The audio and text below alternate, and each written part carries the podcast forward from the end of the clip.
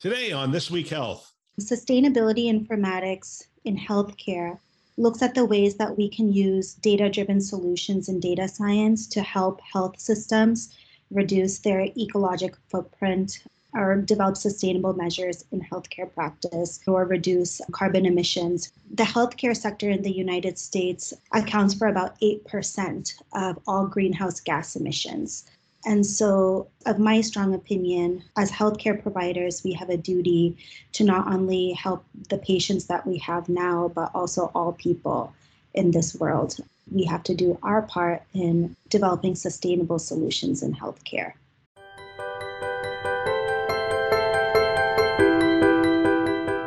Welcome to This Week Health Community. This is Town Hall, a show hosted by leaders on the front lines with interviews of people making things happen in healthcare with technology. My name is Bill Russell, the creator of This Week Health, a set of channels designed to amplify great thinking to propel healthcare forward. We want to thank our show sponsors, Olive, Rubric, Trellix, Hillrom, Medigate, and F5 in partnership with Sirius Healthcare for investing in our mission to develop the next generation of health leaders. Now, on to our show. Hello, I'm Jake Lancaster. I'm an internal medicine physician and the Chief Medical Information Officer for Baptist Memorial Healthcare based out of Memphis, Tennessee. And today I'm going to be talking with Priya Ramaswamy, an anesthesiologist and clinical informatics fellow at UCSF. Priya, welcome to the program. Thank you so much for having me. Can you just tell the audience a little bit about yourself and your background? Sure thing. So, as you mentioned, I'm a second year clinical informatics fellow at um, University of California, San Francisco, and also a trained anesthesiologist. I completed my residency from Beth Israel Deaconess Medical Center in Boston. But prior to that, I studied electrical engineering and computer science and did my undergrad and master's in those subjects from MIT. So I've always been very passionate about um, technology and its applications, specifically in healthcare. So that was one of the motivational factors that got me to do this fellowship. Thankful to have you on. And today we're going to talk about a subject that is pretty foreign to me, and I would think to most listeners. We're going to talk about sustainable healthcare informatics. Can you just walk us through what that term means? Sustainability informatics in healthcare looks at the ways that we can use data driven solutions in data science to help health systems reduce their ecologic footprint or reduce or develop sustainable measures in healthcare practice, add value or save cost, and or reduce carbon emissions from either for example, I work on a project related to anesthetic gases, but also the waste that goes into the dumpster can also end up releasing, being bad for our environment and releasing CO2. And so that's what I'm here to talk about today.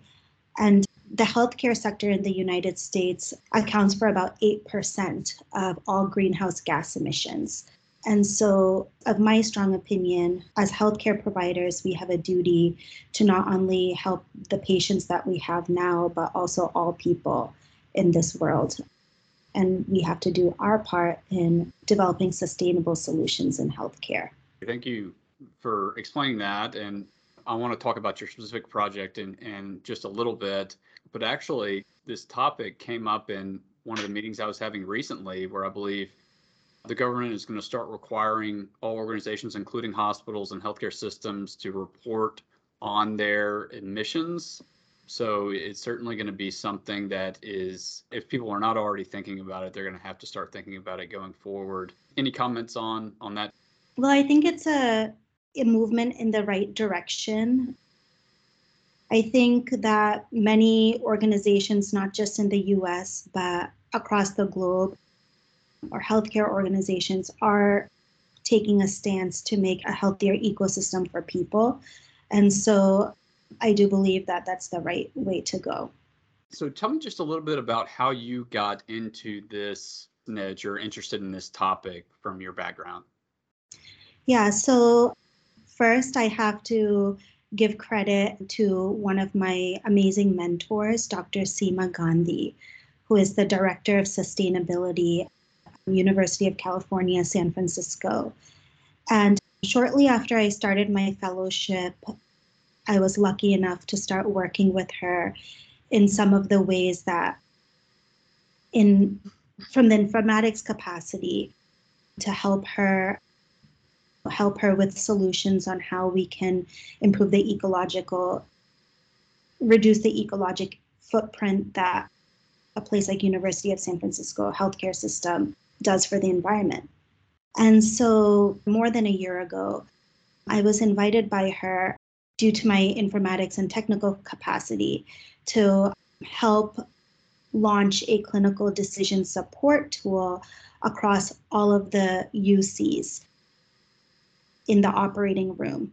And this tool to reduce the carbon emission footprint of anesthetic gases was developed by Dr. Rabinowitz and Dr. Gandhi in 2018 in at UCSF.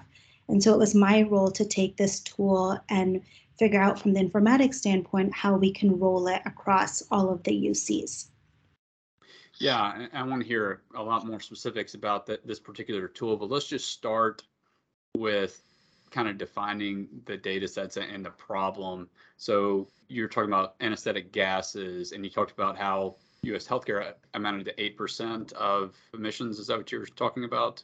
Yes, and that's a paper from Chung and Meltzer in 2009, specifically about anesthetic gases. So volatile anesthetic agents like sevoflurane, isoflurane, and desflurane have global warming potentials that are about 300 to 3,000 times greater approximately than carbon dioxide over a 20 year time period horizon. And so historically, sevoflurane, one of the most commonly used gases, in addition to isoflurane, desflurane, which are less used but still used in the operating rooms. Generally, however, circuits work is that um, we have fresh gas flows, which is generally a mix of air and oxygen at a set rate that is a carrier for these anesthetic gases. And just historical practice has been that anesthesiologists or anesthesia providers in the operating room used to, back in the day, run their fresh gas flows more than two or three liters per minute because in the past there were concerns about developing toxins within the anesthetic circuit that can end up going to the patient. However, with newer technology and better absor- absorption systems within the anesthetic machines, those concerns are no longer valid.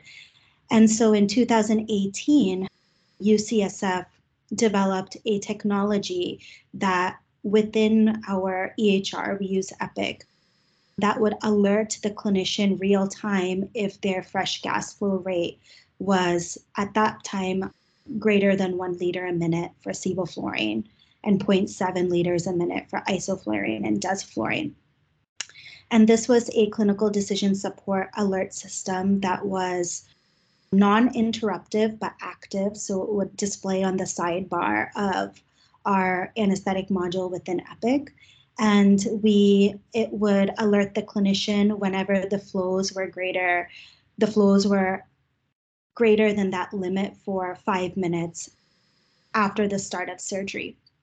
And so this was rolled out successfully at UCSF in 2018 prior to my arrival and studied. So there's a paper potentially coming out by one of our prior faculty, Andrea Olmos, with Seema Gandhi and Dr. Rabinowitz, looking at the before and after effects in 2018 and how much we reduced that by.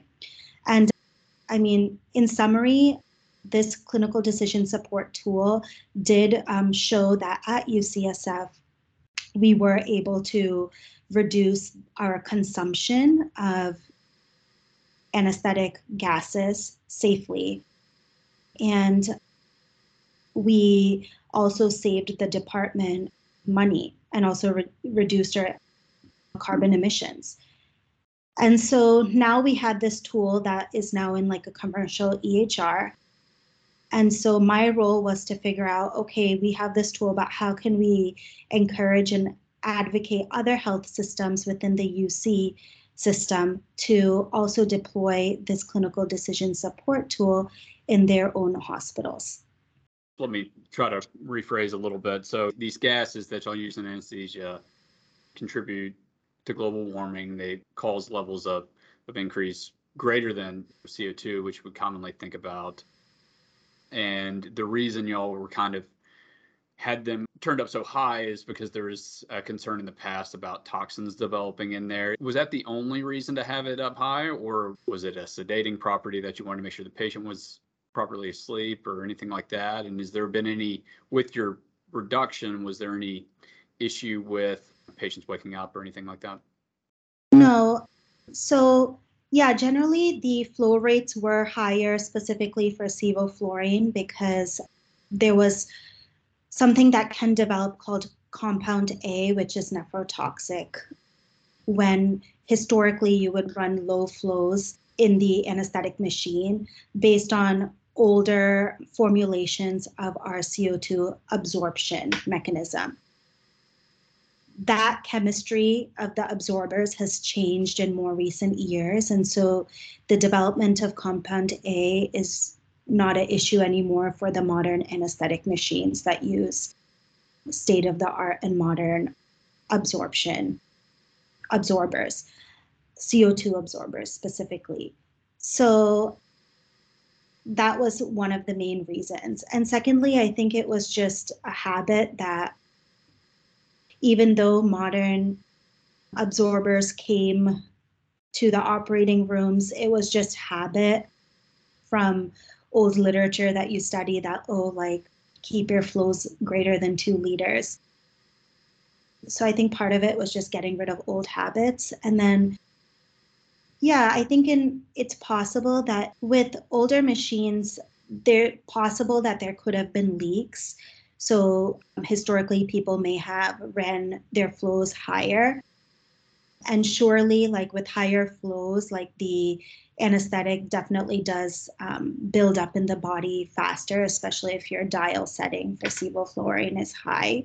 However, um, you can still safely get the patient to the right amount of anesthetic and then lower the flows. Um, you don't need to be running that high amount of flow for the entirety of the case. And so that's what we decided to do at UCSF. And it's not something that's like novel to UCSF.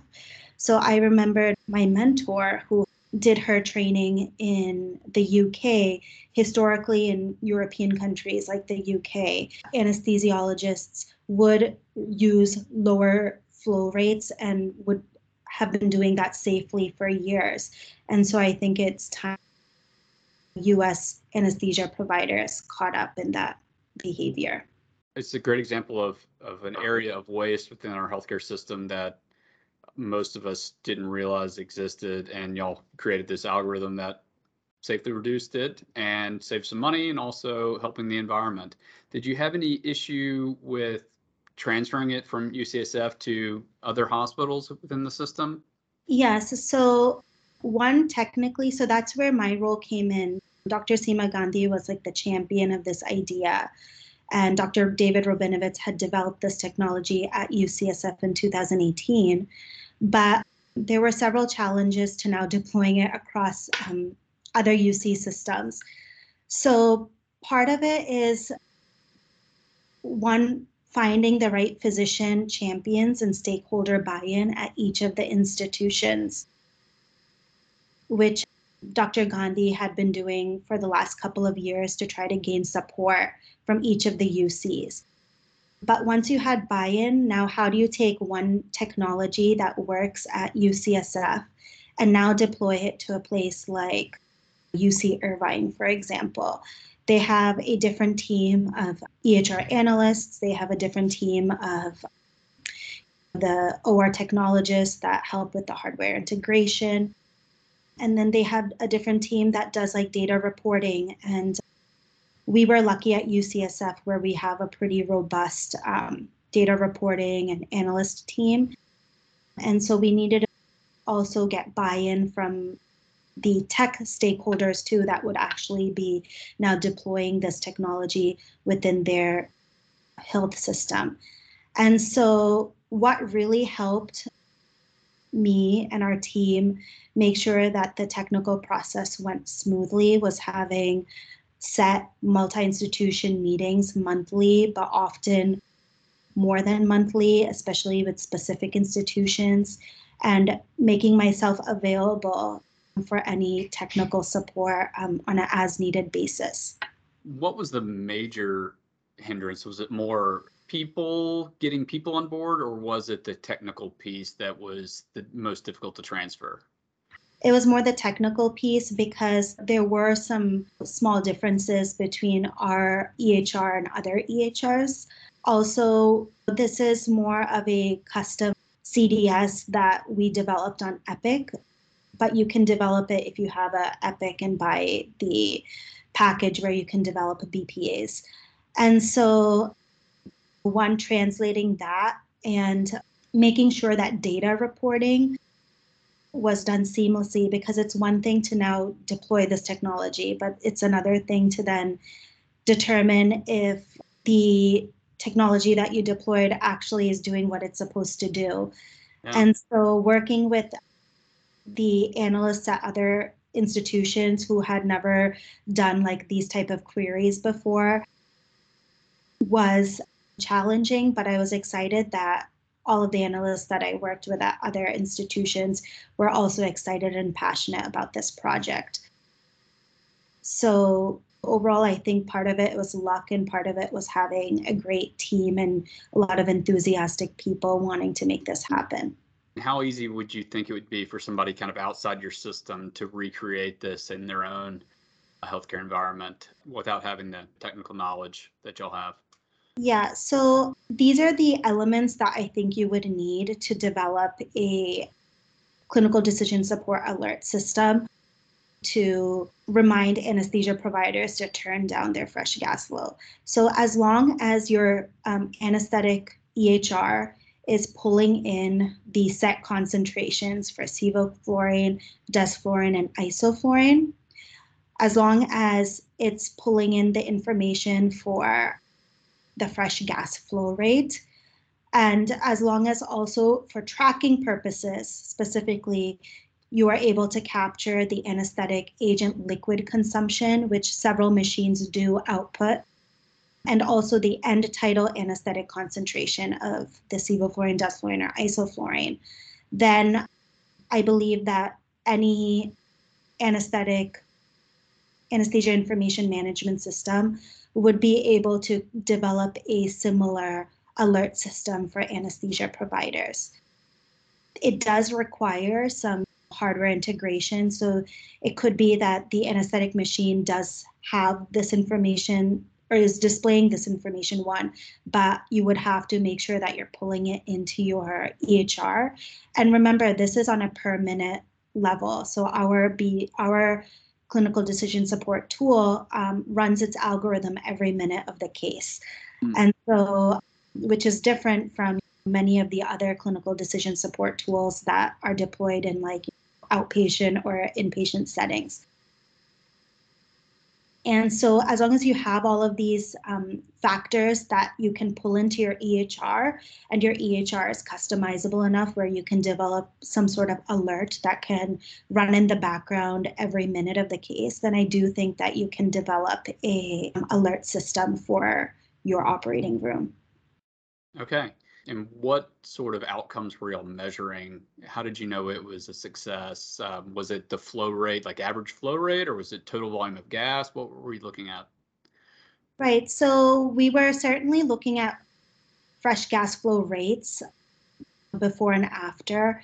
For example, like after I joined my fellowship, the department we decided to lower our gas flow rate threshold to 0.7 liters a minute, which is now the lowest in the country that any like institution runs.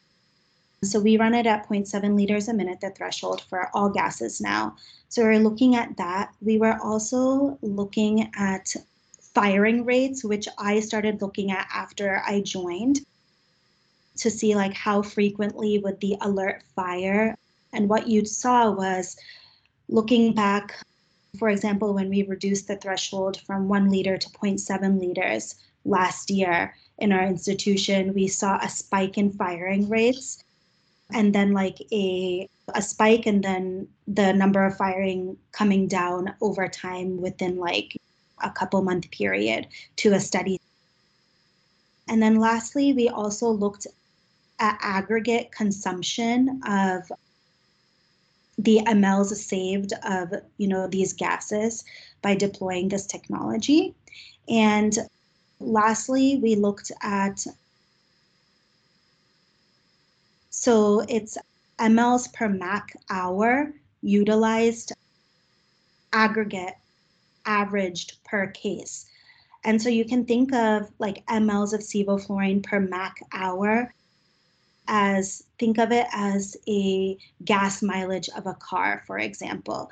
And so our goal was to improve the gas mileage of the the anesthetic machine or like our anesthetic use. And so we also tracked that. Very nice. Well, this is certainly, like I said, kind of a new area for most of us. Didn't have this on our radar. But what other areas do you see the opportunity for as far as sustainable healthcare informatics? Right. So certainly there's a lot of potential in for data science and informatics for sustainable outcomes in healthcare. So, one great project I also worked and led on the technical side this past year was reducing waste in the operating room and really supporting a team using data driven measures. And so, as a clinical informatics fellow at UCSF, I'm very fortunate to have training for Clarity Access, for example, which is the Epic data warehouse that we can tap into.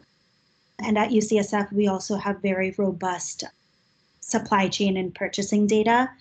And so, more than a year ago, I teamed up with um, several of our anesthesia residents for a yearly QI project. And the goal was to focus on sustainability and try to reduce the consumption of single use plastics in the operating room that are disposable and just go to landfill, and also reduce the um, use of um, costly medications where there were less costly and equivalently safe alternatives. Mm-hmm. So, what I was able to do before the project started was pull data to look at what medications in the operating room are we utilizing frequently and also what are the costs for each vial or unit of medication. And from that list, we were able to target um, several medications that were extremely costly to the healthcare system, where there were alternatives um, to using those medications. And then additionally, we noticed that there were some, there were, in our institution at least, there was a large waste of hotlines, for example, which is a blood transfusion setup that would warm the blood in the OR. So a lot of times the technicians in the OR would open that and have it hanging for the case for the anesthesiologist to use if needed. However, it was majority of times it was not needed or not even hooked up to the patient at all. And so these are all single use items. You shouldn't be saving it for the next case because once you open it, it's kind of contaminated. And so we were wasting a lot of those too, and then some other single use plastic items as well in the operating room. Mm-hmm. And so with these residents, once we identified which ones were very costly, but also being wasted frequently, we were able to develop fast, like three PDSA cycles, each several months long, where we would introduce one medication and one single use plastic to reduce for those three months. And then the next cycle, we would add on like two other medication or single use plastics. And with my informatics training, I was able to track these elements over time by querying the different databases and also teaming up with the the supply chain and purchasing folks in order to get pretty much like monthly savings of each of these you know medication or single use plastics. So i realized that a lot of clinical informatics oftentimes looks at like patient outcomes and optimizing the healthcare system in more of the clinical setting.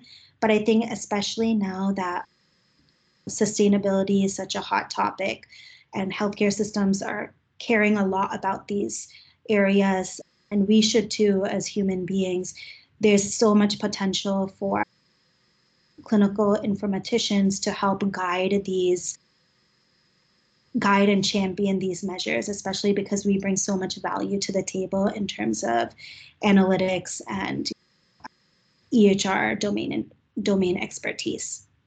No, that that's great, and I'm sure your CFO really appreciated it as well. All of us are trying to save money as well, so great efforts. And thank you so much for joining us today, and thank you everybody for listening.